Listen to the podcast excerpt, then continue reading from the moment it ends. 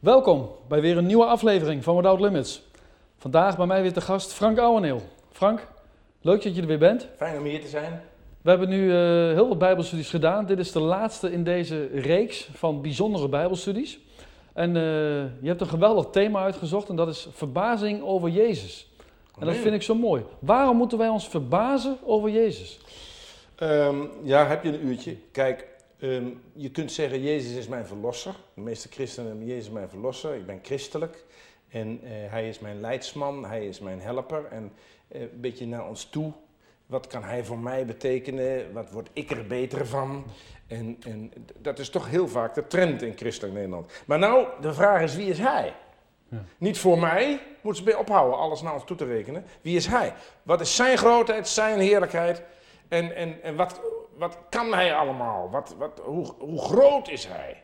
Eh, eh, dan gaat het niet meer om, om mij of wat ik er op vooruit kan gaan, maar alleen maar de bewondering voor wie hij is.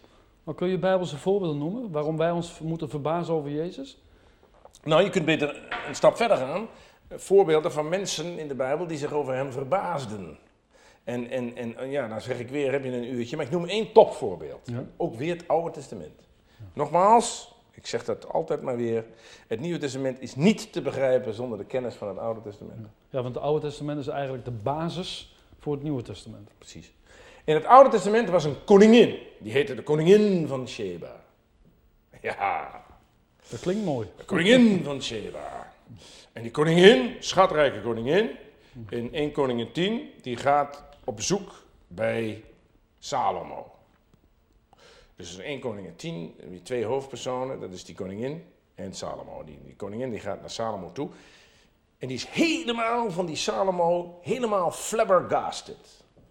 En nogmaals, nou, sommige mensen denken van ja, die koningin was zeker niks gewend. Maar die koningin was, was, was koningin van een schatrijk land.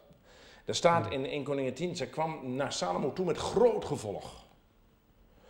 En we zullen zo meteen zien, zij gaf die koningin, die koning Salomo cadeaus, jongen, dat is niet te meten. Miljoenen, omgerekend miljoenen euro's. Dus die koningin was absoluut geen zombie. Die was ontzettend veel gewend. En die gaat met groot gevolg naar Salomo. Ja, want ze zag hem eigenlijk eerst als concurrent en later als eh bewonderde ze hem. Precies. Zij was dus helemaal van hem onder de indruk. Nou, waarom? Nou, nou en we dan maar naar die Salomo kijken. Laten we maar eens even naar die Salomo kijken.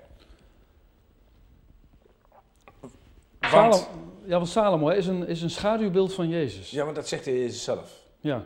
Eh, en heel veel oud-testamentische figuren zijn een schaduwbeeld van de Heer Jezus. Maar van Salomo zegt de Heer Jezus het zelf. Dat Salomo eh, een, een schaduwbeeld was van hem. Waarom? Nou, laten we even op Salomo concentreren. Die Salomo, waar die koningin van Sheba dus op bezoek ging en waar ze helemaal van onder de indruk raakte, die had drie bijzonderheden. Heb ik het nog niet eens over het feit dat hij de tempel heeft gebouwd, dat laat ik nog even bij de beschouwing. Maar zijn macht en heerlijkheid. Nog nooit een koning zo machtig geweest. Er staat in 1 Koningen 4 en 9 ehm, hoe groot hij was. Bijvoorbeeld ten tijde van zijn regering was het land Israël het allergrootst. Groter is Israël nooit geweest. Hij had een legermacht en legermaterieel. Daar was de NAVO, maar is de NAVO maar een speeltuin bij. Er staat in 1 Koningen 10, koning Salomo overtrof alle koningen der aarde in rijkdom. De bouw van zijn eigen huis duurde 13 jaar. Dan kun je zeggen, ja, maar er waren zeker geen heftrucks en er waren ook geen krijskranen. maar dan nog, eh 13 jaar over zijn eigen huis. Zo rijk was deze man. Dan zijn karakter. Salomo, zijn naam betekent vier dingen. Betekent rijk aan vrede, rijk aan veiligheid, rijk aan rust, rijk aan redding. Een derde zijn wijsheid. Dat is geen grapje hoor. 1 Koningen 4. God gaf Salomo wijsheid en zeer veel verstand. Hij was wijzer dan alle mensen. Dat is geen grapje hè. Zodat hij naam had onder alle volken rondom. Moet je opletten. Er staat uit alle volken kwamen er om de wijsheid van Salomo te horen. Dus die Salomo, dat was maar erin. En wat zegt nou de Heer Jezus in Matthäus 12, vers 42? Dan zegt de Heer Jezus, de koningin van het zuiden, Sheba, is gekomen van de einde der aarde om de wijsheid van Salomo te horen. En dan wijst de Heer Jezus naar zichzelf en hij zegt, meer dan Salomo is hier. Mooi. Dat zegt hij. Een paar versen daarvoor hadden de fariseeën hem nog beschuldigd dat wat hij deed, dat deed hij door bij Elzebul. Ja. Ze hadden hem beledigd. Tot het bot. En hij stond daar als vernederde. En heel die Israëlieten om hem heen, die waren helemaal kapot van Salomo. En daar stond de Heer Jezus, beledigd en vernederd. En hij zegt, meer dan Salomo is hier. Jullie zijn onder de indruk van Salomo. Terecht, maar dat was een bijzonder iemand. Maar ik ben meer dan Salomo. Ja. Oké, dus dat die Salomo, dat was een bijzonder figuur. Nou even die koningin. Die koningin van Sheba, Sheba betekent land van goud en wierook. Die koningin van Sheba, dat zijn jij en ik, dat zijn de christenen. Wij zijn allemaal koningen. Er staat in 1 Petrus 2, we zijn koningen en priesters. En, en, en er staat ook in openbaring 1 dat wij koningen zijn. Eh, dat zou je van jezelf niet willen zeggen, maar de Bijbel zegt het. De Bijbel zegt in 1 Petrus 2, je zet een koninklijk priesterschap. Wij wonen in Sheba, in een land van goud en wierook. Goud en wierook zijn in de Bijbel een beeld van de heerlijkheid van God. Goud en wierook van aanbidding, reukwerk.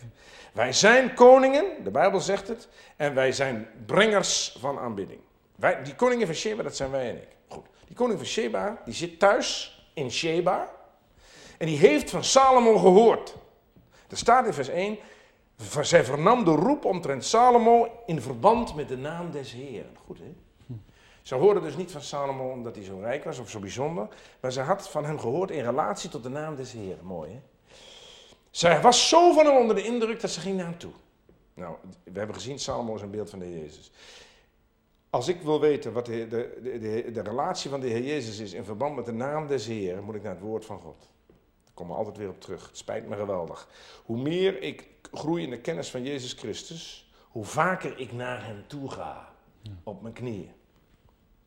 Hoe meer ik van hem weet, hoe meer ik hem vertrouw, hoe meer ik zijn mogelijkheden ken. En, en hoe meer ik zeg, oh wat bent u groot. Maar dan, dan, moet ik me eerst verdiepen in wie hij is door het woord van God. Wat doet die Sheba? Even weer terug. Beeld van ons, daar staat in vers 1b. Toen kwam zij om Salomo door raadselen op de proef te stellen. Ja. ja. Dat, dat, dat hebben wij zo vertaald. Maar het Hebreeuws, de taal van het Oude Testament, er staat letterlijk: toen kwam zij omdat zij hem zeer concreet vertrouwde. Dat is een andere koek. Er staat ook, dat op de proefstel betekent ook, zij genoot bij voorbaat al, doordat hij het onmogelijke mogelijk zou maken. Hoe wist ze dat allemaal? Zij had van hem gehoord. En ze had zich in hem verdiept in verband met de naam des Heeren. En deze koningin van Sheba, let op, reist 1600 kilometer, lopers, met groot gevolg, van Sheba naar Salomo. Ze had zoveel van hem gehoord, eh, dat zij ging naar hem toe. En dat is mooi, als je dus de Heer Jezus goed kent, dan ga je naar hem toe. Hoef je geen 1600 kilometer te reizen, de afstand tussen je knie en, en de vloer is een halve meter. Ja. Dan kun je naar hem toe gaan. Dan moet opletten, moet opletten, die koningin van Sheba, jij en ik. Vers 2b. Nadat ze bij Salomo gekomen was, sprak ze tot hem alles wat ze op haar hart had. Goed hè? Dus ze, had, zij reisde naar hem, staat hoofdstuk 10, met zeer groot gevolg. En ik stel me zo voor, in dat gevolg was een kar met 25 ordners. Dat zijn allemaal vragen. Moeilijkheden, problemen, ja. vraagstukken. En die had ze allemaal meegenomen. En je moet voorstellen, zij is er bij Salomo in zijn studeerkamer gaan zitten met al die 25 ordners. En daar staat er, zij heeft, ze sprak tot hem niet 60%, maar alles wat ze op haar hart had. En dan staat er in vers 3, moet je opletten, Salomo loste al haar vraagstukken op. Ja, ja want er staat dat, dat de Heer alle juiste antwoorden in zijn mond legde. Geweldig. Ja. En Salomo loste al haar vraagstukken op. En dan staat er weer achter, niets was voor de koning te diepzinnig om voor haar op te lossen. Dus Salomo zei niet, luister eens, die, die ene ordner, dat spijt me, dan moet je maar even apart, want daar kan ik, daar kan ik niks mee. Daar kan, nee, daar, daar kan ik niks mee. Nee, hij loste al haar vraagstukken op, en er staat er nog een beetje, ja, een beetje humoristisch achter. Niets was voor de koning te diepzinnig om voor haar op te lossen. Zo is de ware Salomo. Matthäus 12, vers 42, waar Jezus zegt, meer dan Salomo is hier. En de vraag is, ook aan u, kijker, kent u Jezus zo? Eh, hebt u zo'n vertrouwen in hem op grond van wat u weet uit het woord van God, dat u met hem spreekt over alles wat u op uw hart hebt? Dan kunt u de ervaring hebben dat hij uw vraagstukken oplost, dat voor hem niets te diepzinnig is om op te lossen. Dus die koningin van Sheba, die was, die was ontzettend dankbaar. En de ware Salomo, de Heer Jezus, lost mijn vraagstukken op in het gebed, door zijn woord of door de bediening in de gemeente. Ja, ja. Moet je opletten. Die koningin had kunnen zeggen: eh, Oké, ik weet nu alle antwoorden en eh, ik ga maar weer naar huis. Nee, daar staat eh, heel bijzonder. Toen zij de heerlijkheid van Salomo zag en alles om hem heen, vers 4 en 5, toen was zij buiten zichzelf. Zij, dan let betekent dat, ze was een extase. Maar let, let op, zij was niet alleen onder de indruk van Salomo zelf. Nee, ook van de dingen om hem heen. Ja. Kun je daar wat van vertellen? Nou, ehm, dat valt in deze geschiedenis op. Zij had kunnen zeggen, nou Salomo, ik vind je fantastisch. En, ehm, en, en eh, ik heb mijn vragen zijn beantwoord.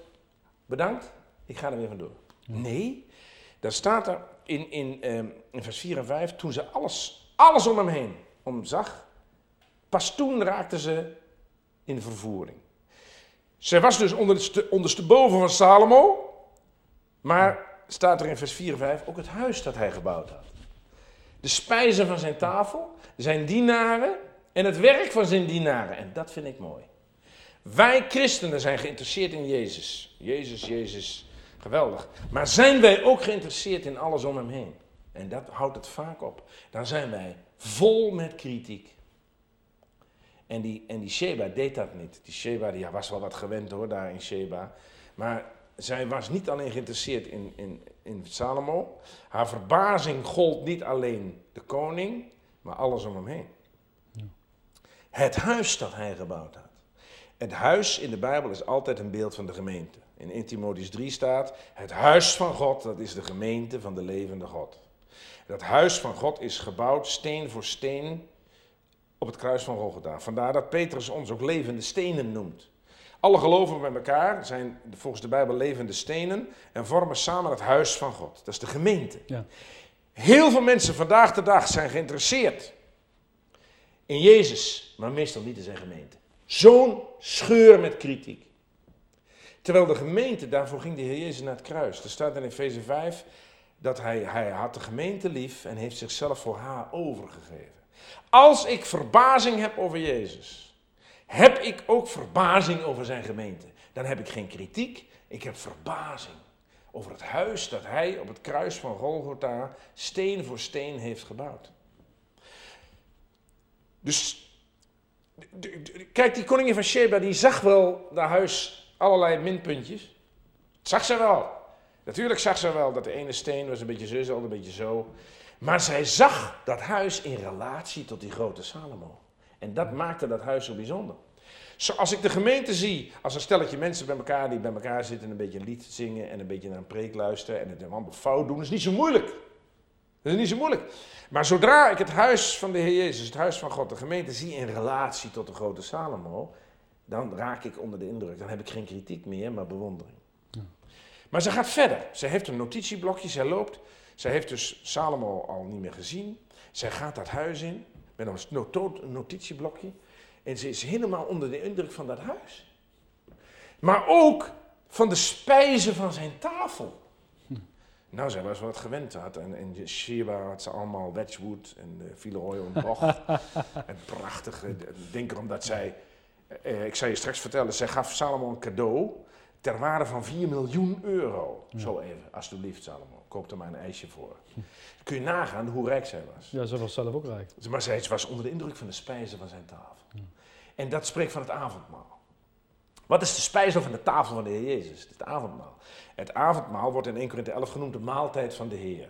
Wij noemen dat het avondmaal, maar dat staat helemaal niet in de Bijbel. De Bijbel noemt het in 1 Corinthië 11 vers 20 de maaltijd van de Heer. En Paulus heeft het over de tafel des Heren. Zijn wij nog verbaasd over het avondmaal? Nee, vaak de eerste zondag van de maand, avondmaal moet er even doorheen. Dienst duurt wat langer, maar daar komen we ook wel weer doorheen. En die charme van het avondmaal, dat, dat, dat, dat kan vaak verworden tot sleur. Maar zij was onder de indruk van de spijzen van zijn tafel. Waarom? Dat avondmaal is geen sleur. Wij moeten het avondmaal gaan zien in relatie tot die grote Salomo. Natuurlijk had zij veel mooier bestek en servies in Sheba. En zij zag ook wel allemaal uh, stukjes uit de borden. En ze zag ook allemaal wel dat het niet allemaal perfect was. Maar zij zag dat, die spijzen in relatie tot die rode Salomo. En zij was dus onder de indruk van die spijzen, omdat het de spijze was van de tafel van Salomo. De gemeente is de gemeente van de Heer Jezus, niet een stelletje mensen bij elkaar. Het avondmaal is een maaltijd van de Heer. Dan gaat ze verder, gaat ze, gaat ze met het blokje en dan gaat ze naar zijn dienaren. Nou, dat is tijd toch ook van te kijken. Zij had zelf uh, duizenden dienaren, perfect. Maar zij was zo onder de indruk van die dienaren. En daar zitten wij vaak fout mee. Wij, uh, wij willen wel onder de indruk zijn van Jezus, maar, die, maar die mensen die in de dienst van de Jezus staan, daar hebben we zo'n kritiek op. Dat klopt niet, dat klopt niet. Zij zag ook die fouten wel. Zij zag ook wel de zwakheden van die dienaren.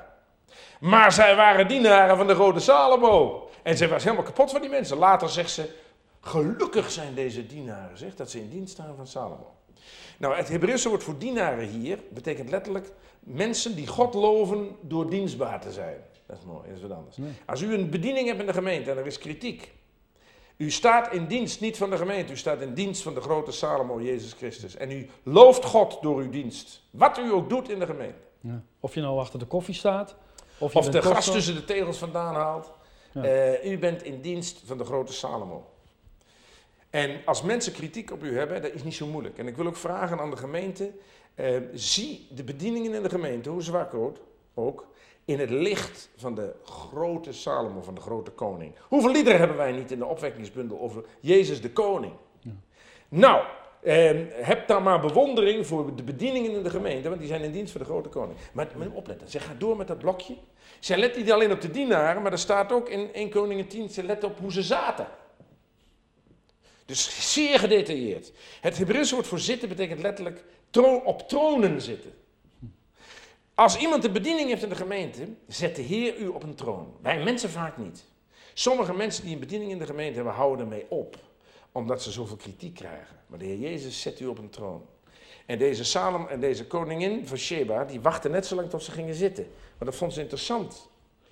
En, en zo gedetailleerd letten ze op hem. En ze zag wel wat ze fouten maakten. Maar Eigenlijk was ze een beetje jaloers op ze, want ze waren in dienst van de Rode Salomo. Maar ze letten ook op hoe ze stonden. dus er staat er, ze letten op het zitten van die dienaren en de manier waarop ze stonden. Kunt u allemaal lezen in 1 Koningin 10. Dat Hebreeuwse woord voor staan betekent letterlijk een pilaar zijn.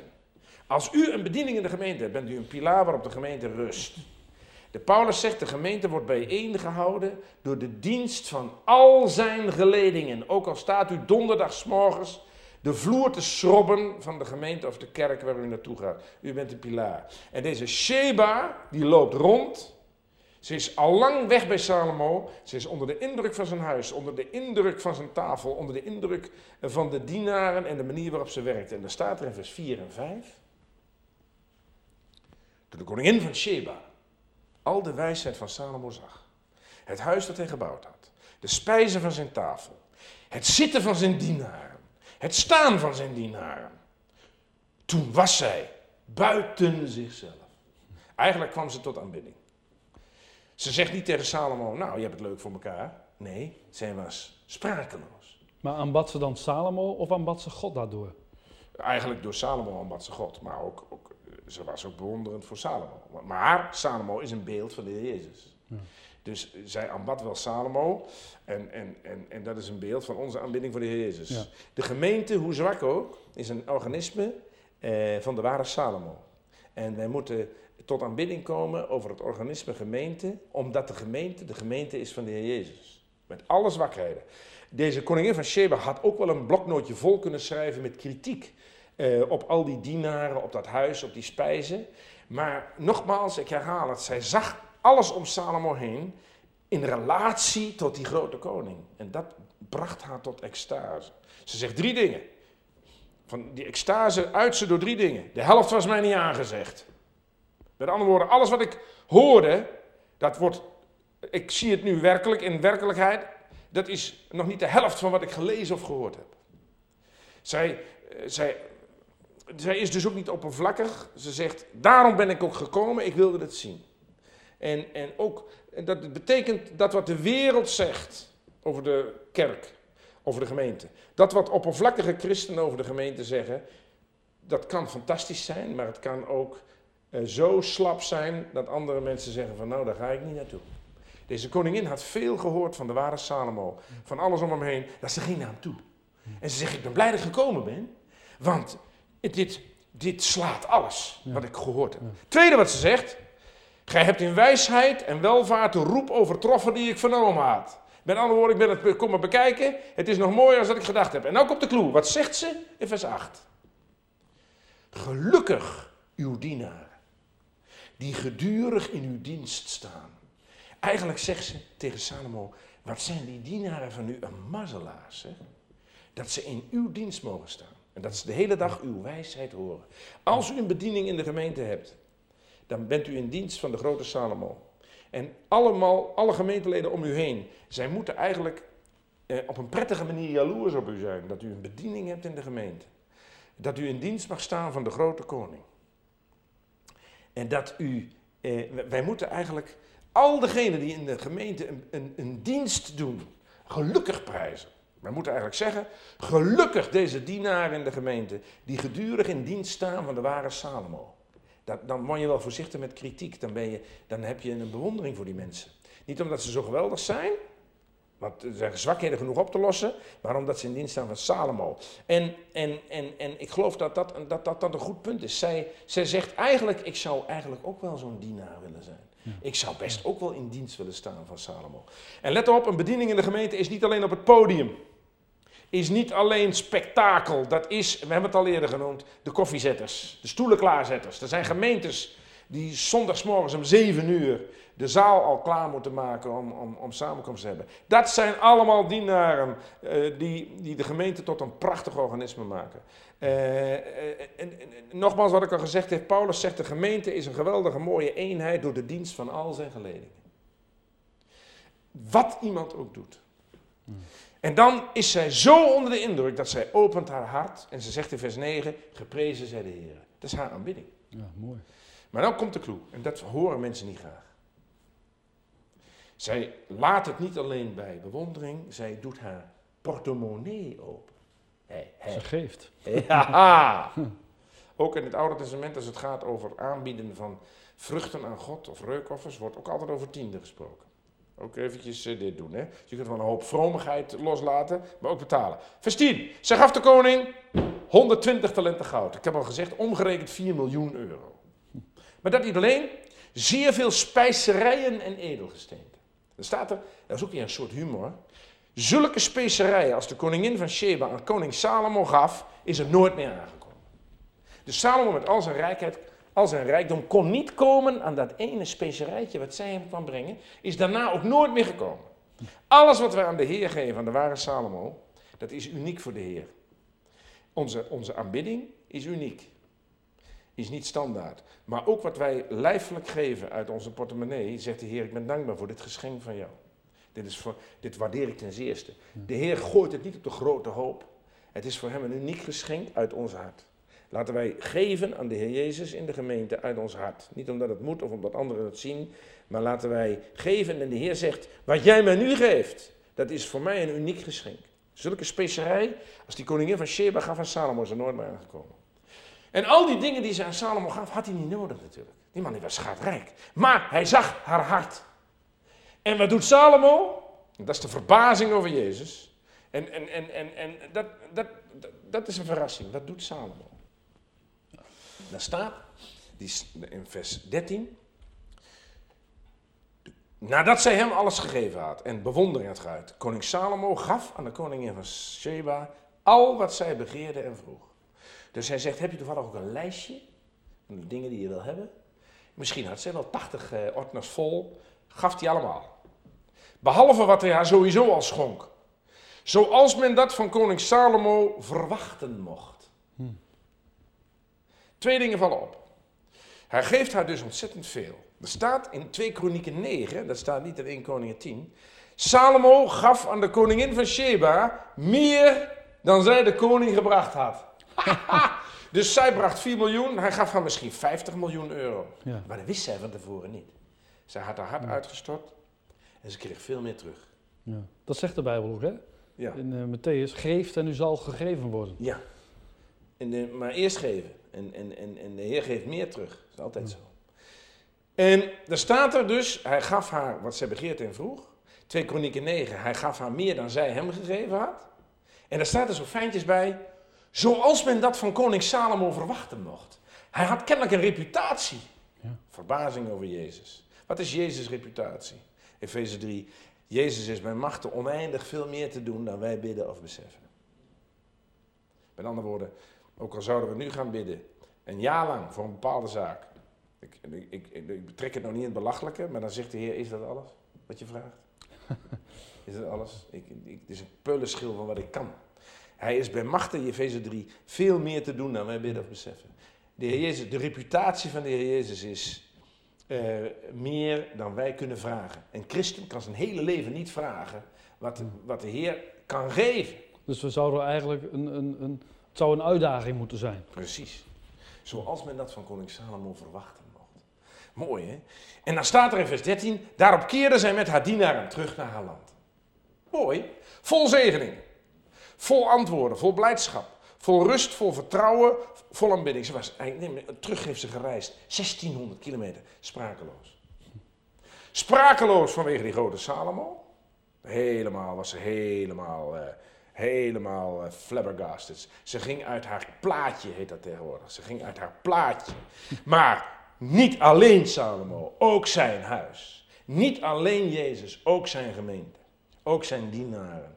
En ook alles om hem heen. Zie het in de relatie tot die grote Salomo. Zoals verbazing over de Jezus betekent verbazing over zijn gemeente, over zijn dienaren, over zijn tafel. En dat is tot een geweldige eer van de grote ware Salomo, Jezus Christus. Matthäus 12, vers 42. Meer dan Salomo is hier.